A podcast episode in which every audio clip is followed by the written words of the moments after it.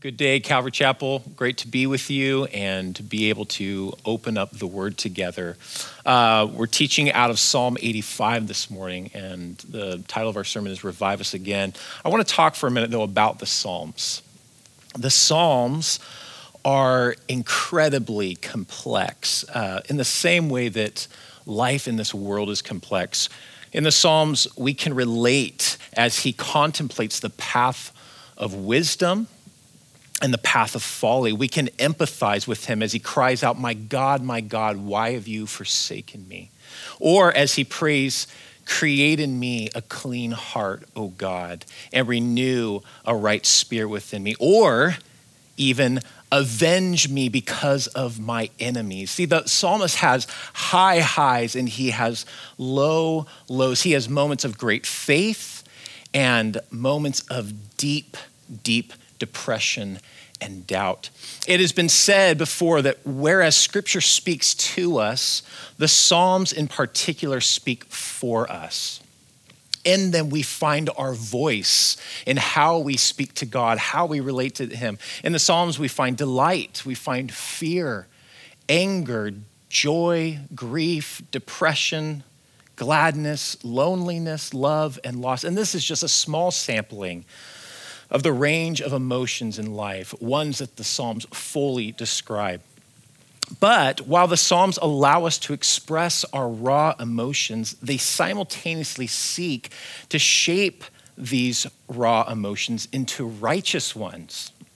With the Psalms, we can approach God with brutal honesty, seeking though, to be rooted in truth and ready to submit to Him. I love what Tim Keller says about the Psalms in his book, The Songs of Jesus. He says, on the one hand, the Psalms actually show you that you can be unhappy in God's presence, they give us this permission. The Psalms, in a sense, give you that permission to pour out your complaints in a way that you might think inappropriate if it wasn't there in the scripture. But on the other hand, the Psalms demand that you bow in the end to the sovereignty of God in a way that modern culture wouldn't lead you to believe. Now, where the Psalms do contain doctrine about God, we can study them, we can teach from them. They are not primarily for teaching, but the Psalms are for worship. We have five books of songs within the Psalter. And these correlate to the five books of the law, the Torah, which implies that the scripture is for dialogue. It is meant to be conversational. I love what Eugene Peterson says about the Psalms. He says, Our habit is to talk about God and not to Him. We love discussing God. The Psalms resist these discussions. They are not provided to teach us about God, but to train us in responding to Him.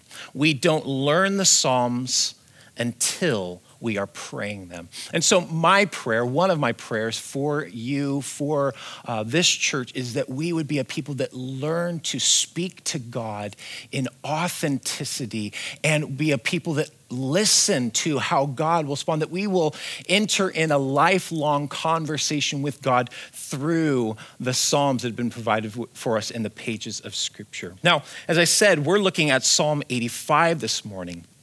And Psalm 85 specifically is a psalm of lament. Now, maybe some of you are asking, what is lament? Lament is a passionate expression of grief or sorrow. Lament follows this theme that at one time everything was good, but now all is lost.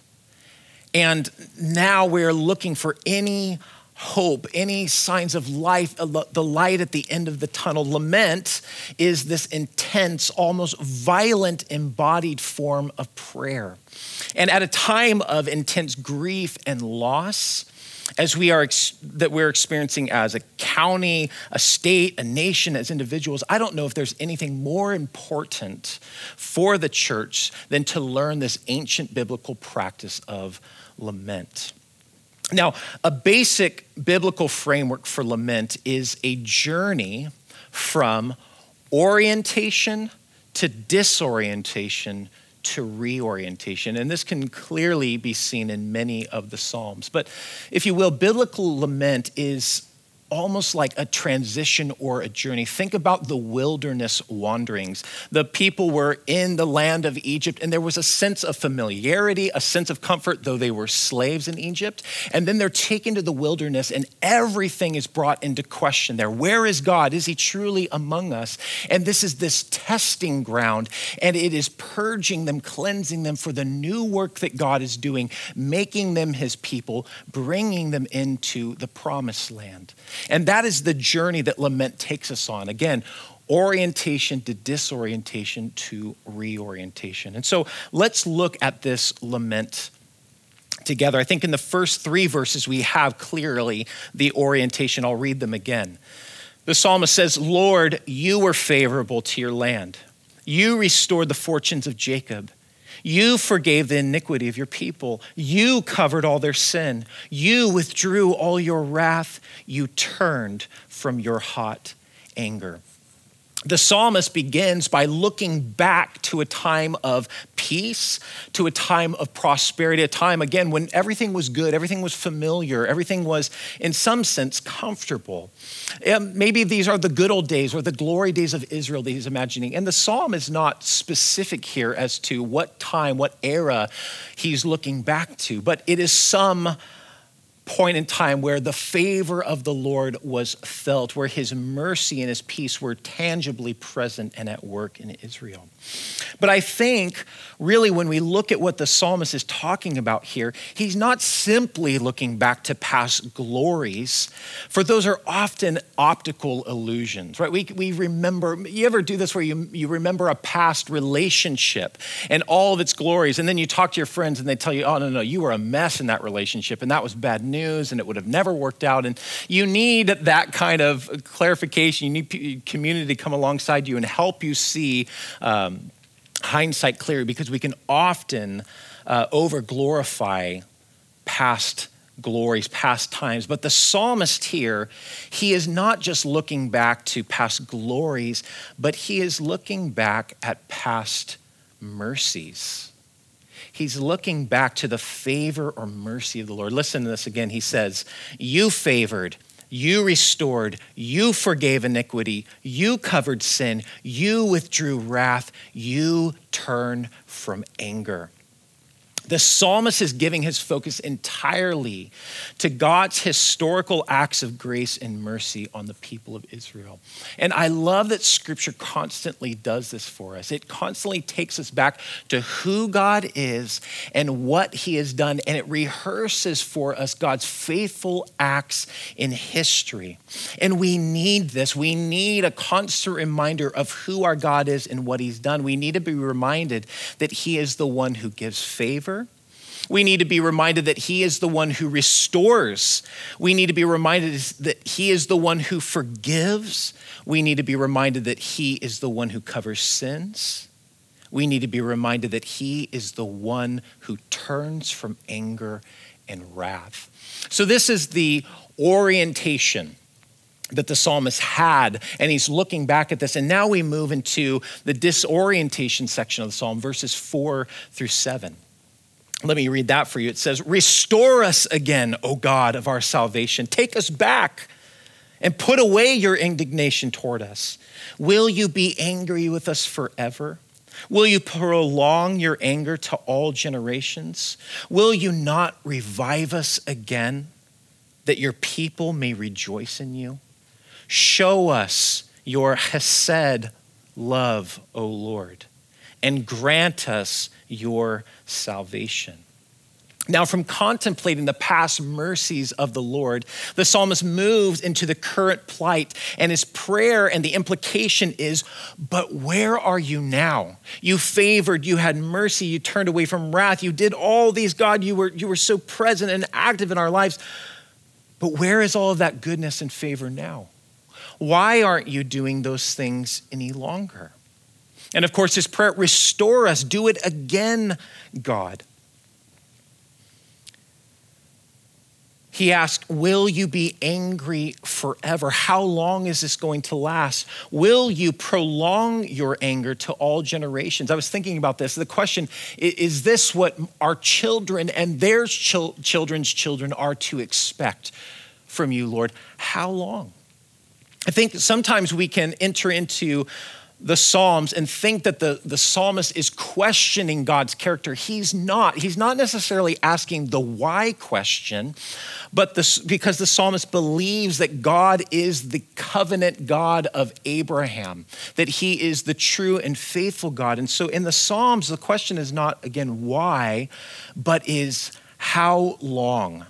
How long till you redeem? How long till you have mercy again? How long till your salvation appears? And of course, he finishes this portion with a plea to God show us your steadfast covenant love, O Lord, and grant us your salvation or deliverance. I just want that to settle in for a minute this question of how long, this moment of disorientation. Because I imagine that at this moment, many of us feel the same astonishment that the psalmist felt. We find ourselves living at a time of great fear, sorrow, a time of great disappointment. Many of us are being faced with situations and dilemmas that we never wished for, we never planned for, we never expected. There have been layoffs and furloughs and closing down businesses, burying dreams that we worked so hard for. Some of us have lost opportunities that we will never be able to get back. Your uh, highly anticipated wedding day, something that you dreamed of your whole life, and now that that day has come and gone, and it was nothing like what you thought it would be, like what you had planned for. Maybe it was your first baby shower. It was your senior year of high school, and you're doing it remotely. You're doing it on Zoom, just things that you never expected. Maybe for you, it was your mother's 60th birthday, and you missed it. You were not there to celebrate and honor her. And the list goes on. And I think for these and a thousand other situations, there is no redo. We can't get back these moments. And this is something to lament. This is something to give to God. Why? How long? Lord, do you see the pain? Do you see my frustration? I'm angry. I'm disillusioned. I, am wondering what is going on. Let me say this as well. If you have not let go of the past, and are still longing for what was lost and wanting to get back to that, I want to give you permission right now to grieve what was lost and to lament this to the Lord. Maybe you're one of those individuals that just kind of holds it all and just grins and bears, just piles it on. This is not the biblical idea of prayer. God calls us again and again to pour out our complaint to Him. Remember, Peter tells us that we are to cast our burdens on the Lord, casting all of our cares on Him, for He cares for us. We are to pour out our hearts to Him. And so I want to give you permission to do that. Pour out your grief your anger, your frustration, your disillusionment to the Lord if you have not already done that. And will you walk with me now through this journey? Because I believe we have to honestly look at our situation and realize we are not going back to what was. We are in transition to something new, just like lament orientation to disorientation to reorientation. We are on our way somewhere, and I believe we are on our way to reorientation to the good things that God has waiting for us on the other side. But right now, we are in the disorienting liminal space. Ruth Haley Barton defines liminal space as this it's a unique spiritual position where human beings hate to be but where the biblical God is always leading them. It's when you have left the tried and true, but have not yet been able to replace it with anything else. It's when you are finally out of the way. It's when you are between your comfort zone and any possible new answer. And if you are not trained in how to hold anxiety, how to live with ambiguity, how to entrust and wait, you will run. Anything to flee this terrible cloud of unknowing. I know that many of us find ourselves exactly in this situation. How long, oh Lord? I, I, am feeling so just lost. I'm in the fog, I'm in the cloud. I have no idea what's next. I have no idea how to even order my life or plan or prepare any of those things. And God is asking you to let go. Let go of that control. Let go of what was past. Grieve it, lament it, bury it, but let it go. And listen to where the psalm goes next. I love this. In this psalm of lament, we actually have uh, two verses that are our transition into the reorientation. Here's the transition verses 8 and 9. After making his plea for mercy, his lament to the Lord, the psalmist quiets himself and listen to what he says Let me hear what God the Lord will speak. Listen to that again. Let me hear what God the Lord will speak, for he will speak peace to his people, to his saints. But let them not turn back to folly. Surely his salvation is near to those who fear him, in order that glory may dwell in our land. If we're to understand how the Psalms work, we must pay attention to verse 8. The psalmist has said his piece. He is, he's just gotten it all out. It's like this emotional vomit, if you will, right? But now he shuts up. He quiets himself. He listens. It's very similar to what we find in Habakkuk 2, where Habakkuk is like, God, how could you send the Chaldeans? How could you send the Babylonians? How could you do this? God, aren't you righteous? And what about Israel? And he's got all these questions that he's asked God. And then he says, Okay, I'm done. I'm going to set my face and I'm going to see what he will say to me.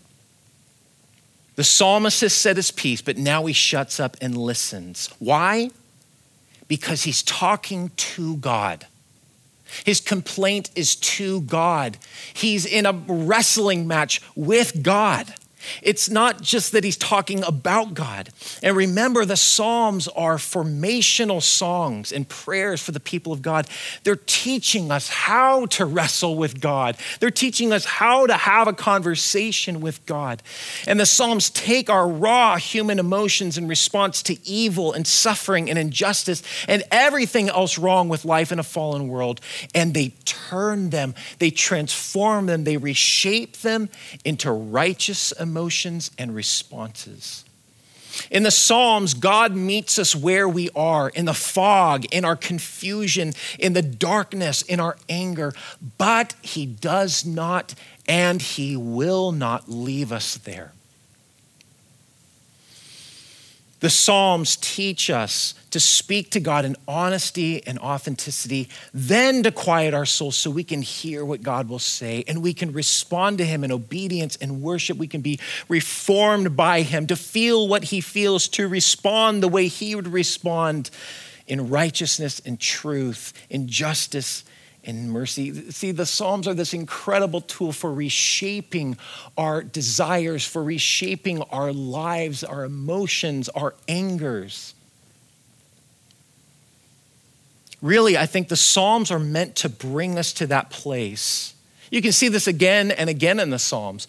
They're meant to bring us to that place where we exhaust all anger, all false hope, we exhaust everything. And then we fix all our hope, all, ex, all of our expectations, all of our fears and doubts on God, the God who alone rescues and redeems. Remember the psalm when he says, I lift up my eyes to the heavens. Where does my help come from? He answers, My help comes from the Lord who made heaven and earth. He who keeps you will neither slumber nor sleep. He who watches over Israel will protect. See, the psalmist exhausts all of these hopes to refocus his hope on the true and the living God, the only God who rescues and redeems. And so now I want to ask you are you there? Are you ready to listen? Are we at a place, individually, collectively, culturally, where we are ready to actually listen to the Lord? and to get his vision for our lives, for our community, for the world, to lay down that dream, to bury it, to give up that vision, to surrender our ideals and our ideologies, or maybe even idols that we have placed our hope and trust in. Are we ready to hand those over? Now, please hear me. The visions that we have for our lives, the dreams that we pursue are not bad. I mean, the last thing, of course, scripture would want is that we would be these apathetic creatures that we would just plateau, plateau and then that would be it. No, God wants us to cultivate, He wants us to grow, He wants us to become fully human in His image. But so often, the dreams that we have for our lives, the visions that we have for our lives, are less than what we were created for and what God desires for us. We settle we get comfortable. I think of C.S. Lewis when he talks about God's hopes and dreams for us, God's blessings and pleasures that he has waiting for us. Remember, he tells that story or that parable of sorts about human beings being like those who are playing with mud pies in the garden when God is inviting us to a holiday at sea. And he talks about how we are just so easily pleased with the kingdoms that we build, with the visions for our own lives. But God brings us through the wilderness journey.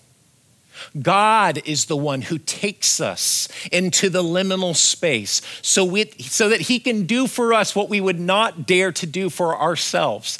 He will discipline us, He will bring us through those seasons of pain and difficulty in order to grow us. Remember what it talks about in Deuteronomy 8.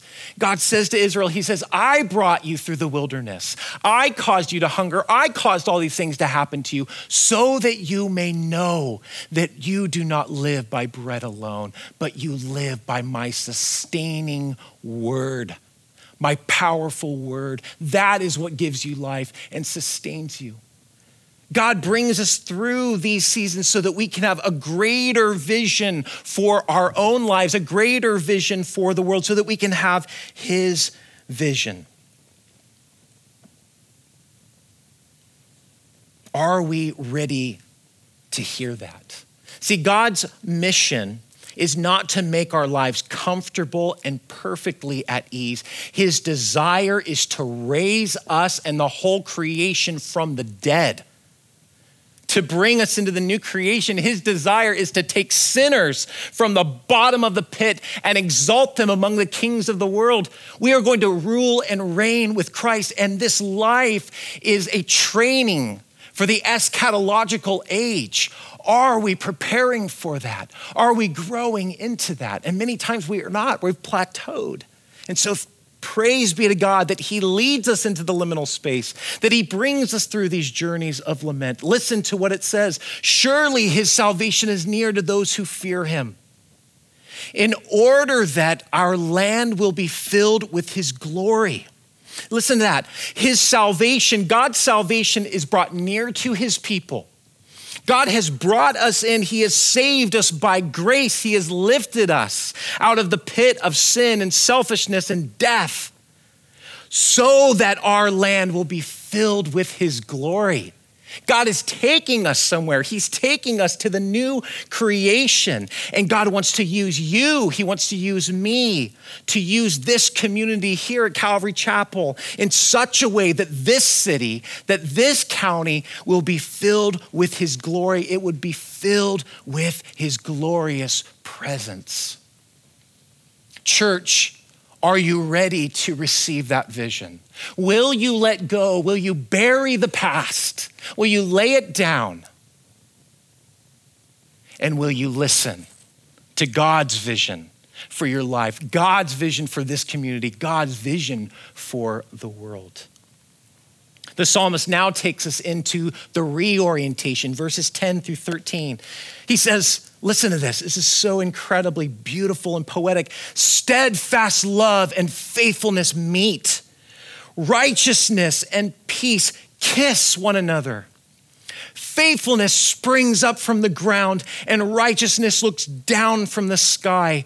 Yes, the Lord will give what is good, and our land will yield its increase. Righteousness will go before him and make his footsteps a way. Okay, that's all poetic and beautiful, and wow, what does it mean, right? Sometimes, maybe we probably feel that way in reading scripture. What's going on here?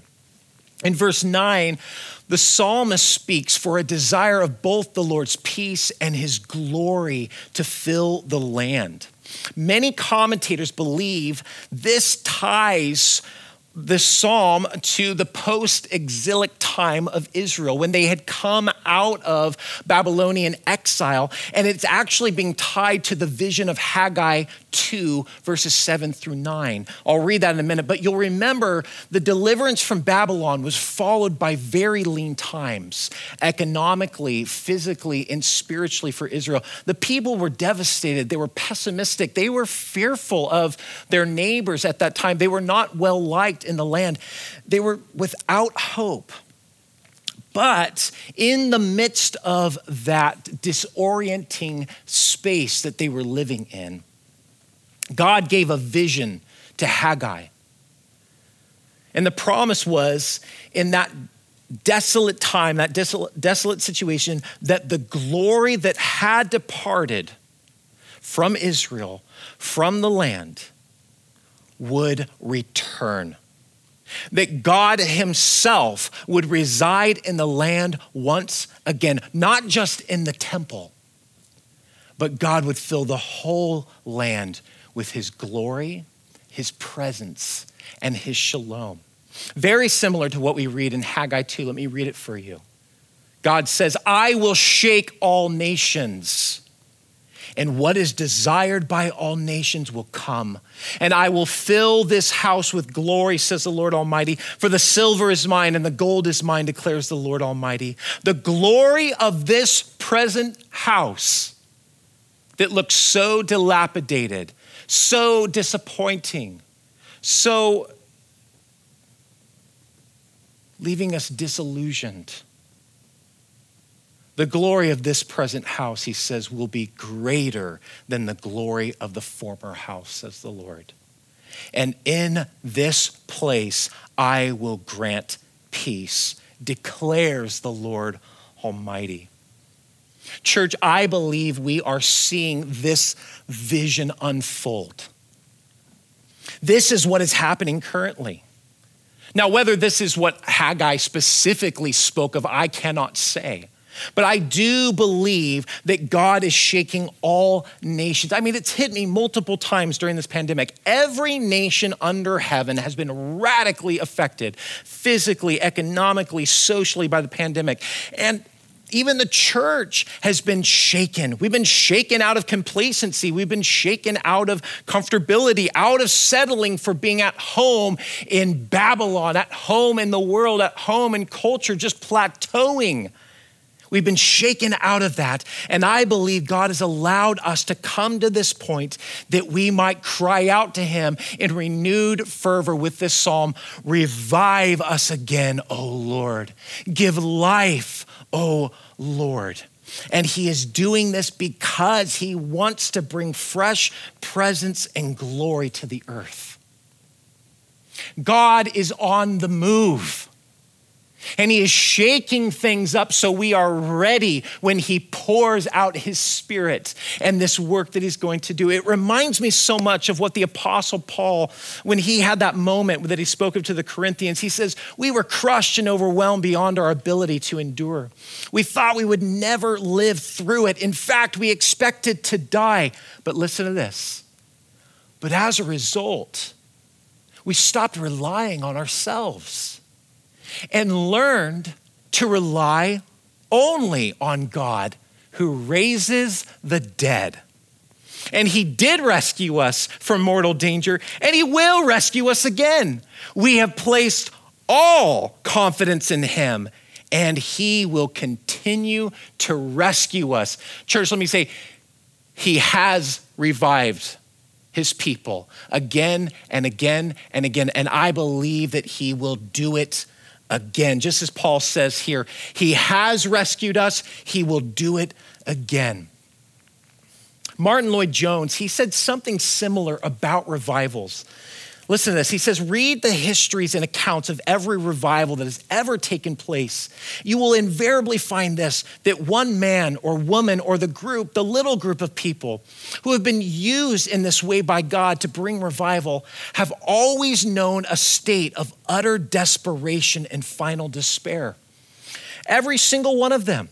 Read the journals of Whitefield and Wesley, read the life history of all these men and women, they have always come to this place where they have realized their utter and complete impotence, their final paralysis. There's the Red Sea. Here's the enemy. There are the mountains. They're shut in. They're shut down. They are crushed to their knees. It is always the prerequisite. It is always the moment at which God acts. Oh, if that doesn't hit home, I don't know what does. That just that line, they are shut in and they are shut down. It is always the prerequisite. It is always the moment at which God acts. Oh, Lord Jesus, act for us. Revive us again. Lord, we have come to that place. Now, here's a question though. If God wants revival, why doesn't he simply do it? If this is true, if God has brought us this place, why doesn't He just do it then? Revive us again, O Lord. Do it. Well, when you look at the story of Scripture, you see this pattern with God. God loves to partner.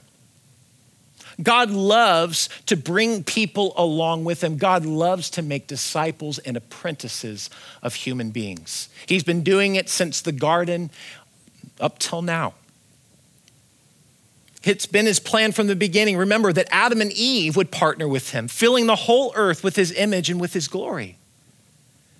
The New Testament tells us that this is why we have been redeemed by the precious blood of Christ, to be sent on God's mission to fill the whole earth with his glory, to be the light of the world, to be a holy priesthood that would stand in the gap between God and the sinful world, that we would be a city on a hill.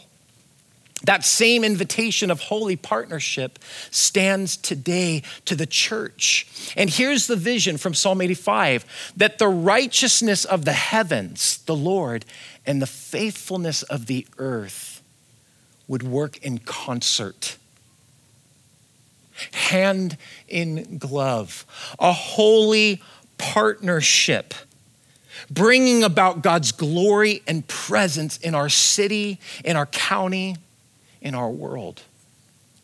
Church, I believe this is what God is doing. He's shaking us up out of complacency to prepare us for that glorious presence that He desires to pour out on this world. The question is will we be ready? Or will we find ourselves unaware, disillusioned, stuck where we are, missing out on His presence and blessing? Now, for those of you who are saying, no, I do not want to be unaware, I don't want to miss out. Yes, I want to partner with God. The question is, well, then how? How do we do this? How is this done? Well, the psalmist says, he ends with these words Righteousness will be, go before him and make his footsteps away. His footsteps give us the way or blueprint to walk in. For revival, we need, we absolutely need the fire of God. God's grace, His favor, His mercy, His spirit to blow through our county, our city, our lives, our church. We need the fire of God, but we also need the form. We need spiritual formation in the way of Jesus. It seems to me that by and large, the church in the West has forgotten that Christianity is about following Jesus. It is about discipleship and apprenticeship to Jesus.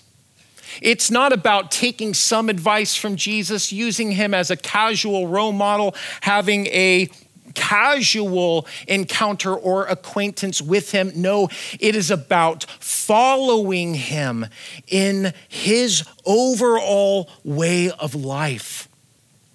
It's not about creeds and confessions, those, though, those are wonderful.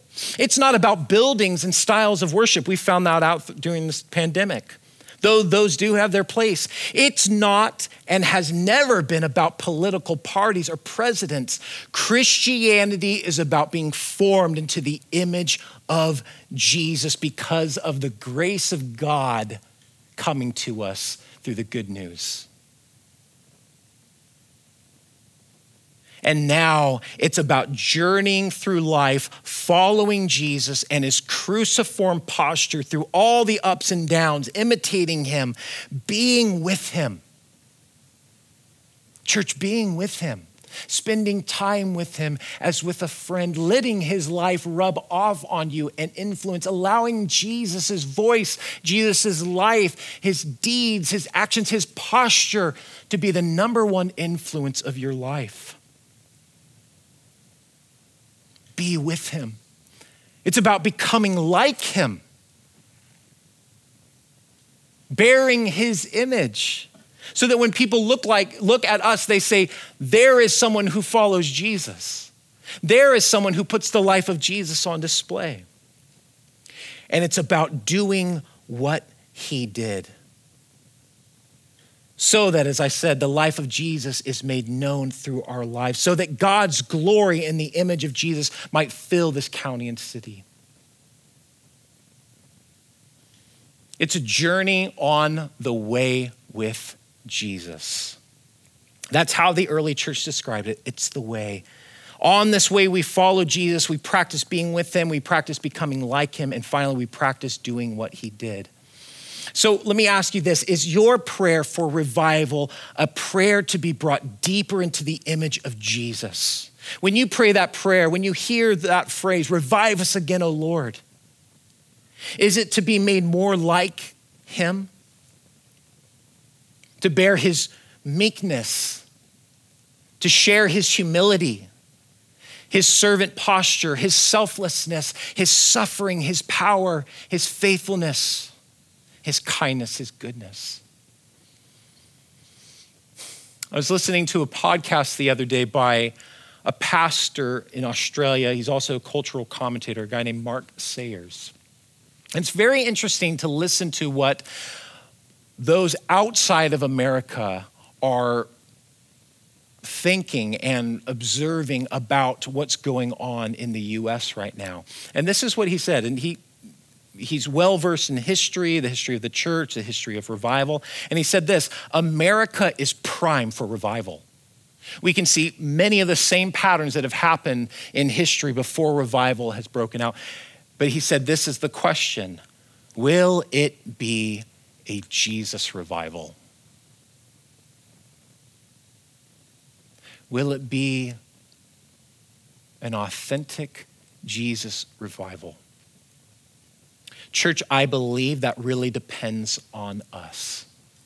That depends on us. Will we allow this moment, this shaking, to reshape us to be Jesus people, to be kingdom of heaven people, to see, once again, this county, this city filled with the knowledge of the glory of the Lord? Will we be those who hold on to our dreams, our ideals and ideologies that die on those hills, or will we surrender them and take up the way of Jesus? Will we seek first his kingdom and his righteousness and let him take care of everything else? I'll close with this. Dallas Willard, in his book, The Great Omission, says this The greatest issue facing the world today, with all its heartbreaking needs, is whether those who, by profession or culture, are identified as Christians will become disciples, students, apprentices, practitioners of Jesus Christ steadily learning from him how to live the life of the kingdom of the heavens into every corner of human existence. I believe that, church, this, God has brought us through this lament, through this disorienting liminal space to strip us, to bring us back to the way of Jesus so that he might send his holy fire upon that image. And we might see great renewal and revival. Will you respond to the work that the Lord is doing? Will you partner with Him? Pray with me. Holy Spirit, we ask that you would do for us what we cannot do for ourselves. Lord, open our eyes and our ears, open our hearts to the ways that we have shut ourselves off to the hope and redemption that can only be found in Jesus. Make us channels of grace, peace, and good news to those around us. Revive us again, O Lord. Lord, we don't want to ignore the state of the world. On the contrary, we remember our call to be the people of the good news, who point away from man made solutions to the hopelessness and meaninglessness that we see so pervasive in our culture. And we point to our only hope in this world Jesus, our King we point to the hope of the kingdom of the heavens. Be with us, abide with us, work in us, work through us. Finally, Lord, revive us again, we pray. We ask this in your name. Amen.